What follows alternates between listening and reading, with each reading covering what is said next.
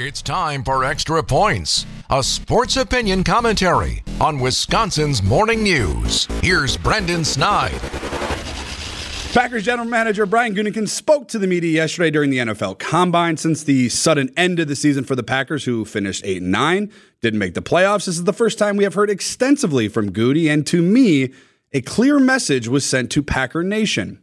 It's time to move on. And yes, I know he didn't say those exact words. However, to me, listening to him talk yesterday, the most important thing he said on Tuesday was what he didn't say.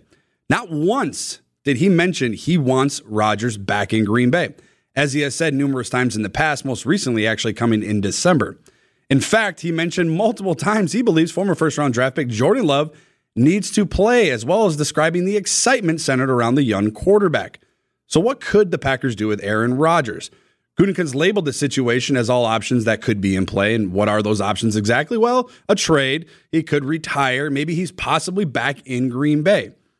Whatever the situation is, Rodgers has made it clear. If he comes back, he wants his guys back. And he wants to continue to do things his way. In my opinion, the Packers and most notably Brian Gutekunst are ready to move on from their veteran cornerback more than they ever have before. You don't believe me? You could just ask his teammates, his coaches, or heck, even ask Darius Slay from the Philadelphia Eagles, who had high praise for the quarterback following their Week 12 matchup. Not only are the Packers brass ready to move on from Rodgers, they are more excited about their future than ever before, even if they won't come out and say it. And they should feel that way. Jordan Love absolutely looks ready to play. If you're the Packers, you drafted Jordan Love for a reason. Let this offseason be your reason to usher in a new era in Titletown.